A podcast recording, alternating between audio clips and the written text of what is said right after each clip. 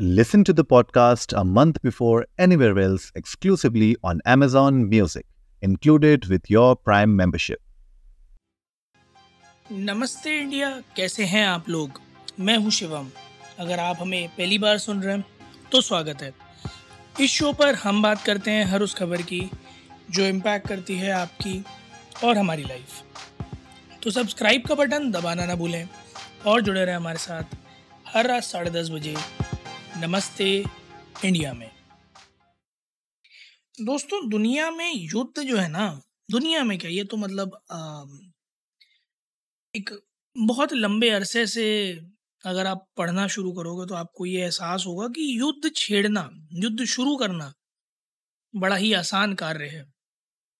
वो चाहे हमारी संस्कृति हो चाहे कोई और संस्कृति हो जिसमें पौराणिक युद्धों के बारे में विश्लेषण हो युद्ध शुरू करना बड़ा ही, मैं आसान भी नहीं कहूँगा तो आसान भी एक छोटा शब्द है। युद्ध शुरू करने के लिए कुछ नहीं करना होता आपको।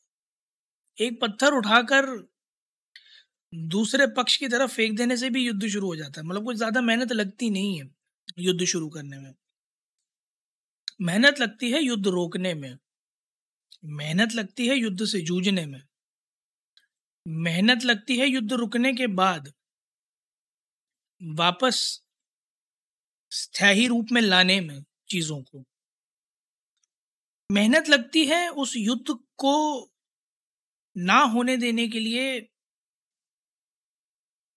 एक बड़े व्यवस्था को स्थापित करने के लिए। युद्ध में मेहनत नहीं लगती।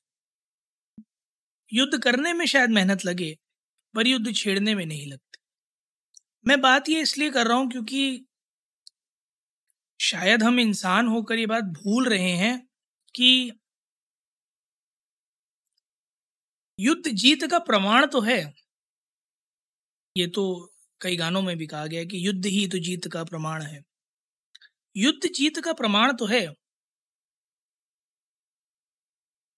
पर युद्ध किसी चीज़ का हल नहीं है।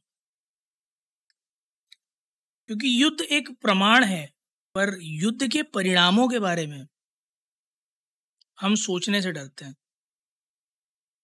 और इसीलिए शायद सोचते भी नहीं है। जो भी होगा देखा जाएगा कि भरोसे छोड़ देते हैं और इस सब में वो लोग पिसते हैं, मरते हैं, अपनी जान गंवाते हैं, जिनका उस लड़ाई से कोई लेना देना है भी नहीं। मैं बात कर रहा हूँ इसराइल और फलस्तीन के बीच में शुरू हुए इस युद्ध के बारे में। इसराइल एक ऐसा देश जो सतत रूप से लड़ता आ रहा है।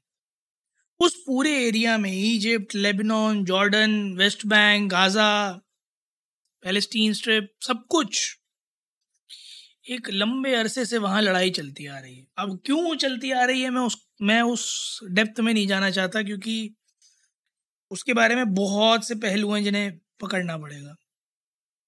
तो मैं उस डेप्थ में अगर जाऊँगा तो मुद्दे से भटक जाऊँगा, इसीलिए मैं बस मुद्दे पे रहना चाहता हूँ कि बहुत समय से युद्ध चला आ रहा है। कई बार इसराइल ने अकेले ही एक से ज़्यादा देश का सामना किया है इस युद्ध में। कई बार इसराइल ने भी युद्ध की शुरुआत की है। कई बार इसराइल को मजबूर होकर युद्ध डिक्लेयर करना पड़ा और शायद कुछ वैसा ही सिनारियो आज भी है, जहाँ हमस हमस के लोगों ने गाजा स्ट्रिप से इसराइल की भूमि पर पाँच हज़ार रॉकेट छोड़े। और कई जगहों से एंटर कर कर कंट्री के अंदर, क्योंकि सराउंडिंग है इस तरह से फलस्तीन बड़ा मैप पिक्यूलियर अगर आप पढ़ेंगे डीप में तो आपको पता चलेगा कि इसराइल सुबह शाम इस चीज़ से जूझ रहा है। और उसके बावजूद भी no they are standing strong बहुत ही दृढ़ निश्चय, दृढ़ संकल्पी होकर खड़ी है वो देश। कई जगह से घुसे हैं, लोगों को मारा है, लोगों के घर में घुस गए हैं, और तो बच्चों के साथ बदसलूकी कर रहे हैं। एक अच्छी तादाद में लोगों के मारे जाने की खबर भी आ रही है। पाँच हज़ार रॉकेट आज इसराइल की धरती पर गिराए गए। जवाबी फायर इसराइल को मजबूरन देना पड़ा, और इसराइल ने स्टेट ऑफ़ वॉर डिक्लेयर करा, यानी युद्ध। कब बिगुल बजाया? मजबूरी है। अपने देश के लोग जवाब मांगते हैं कि आपको चुना है, आपको आगे रखा है कि आप देश चलाएँगे तो आप चलाइए फिर। हमारी सुरक्षा आपके हाथों में और है भी, बिल्कुल सच बात है। मजबूरी में इस तरह के कदम लेने पड़ जाते हैं और आज शायद वही एक मजबूरी है जो इसराइल के सामने आकर खड़ी हो गई है, जहाँ ये युद्ध की स्थिति आ गई है।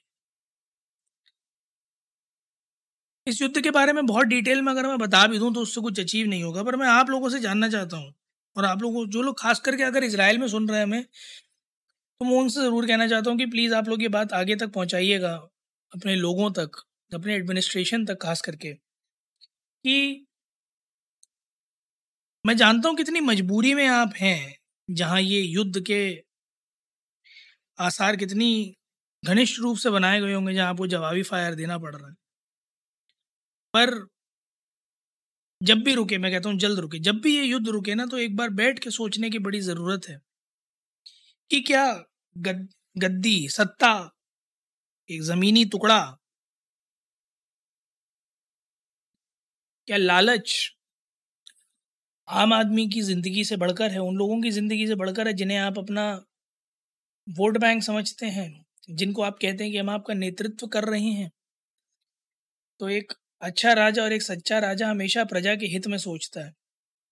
और यह समय है कि इस युद्ध के मानसिकता को किनारे कर कर प्रजा के बारे में सोचें और कोशिश करें कि प्रजा को सबसे कम जान माल का नुकसान हो। अगर आपको लड़ना है, आप दो दो हाथ करो ना एक ओपन ग्राउंड में जाकर, जहाँ जो जीता वो डिसाइड कर ले कि वो सिकंदर है, वो राज करेगा। उसमें बेचारी प्रजा को क्यों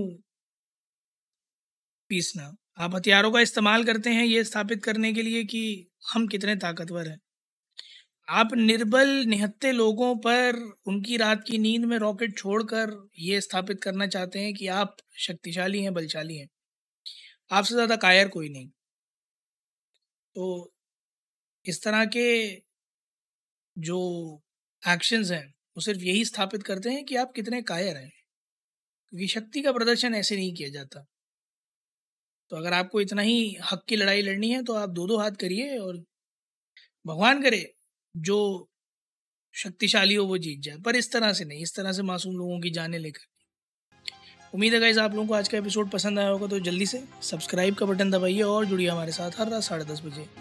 सुनने के लिए ऐसी कुछ इन्फॉर्मेटिव खबरें। तब तक के लिए play for Israel play for Palestine और सुनते रहिए।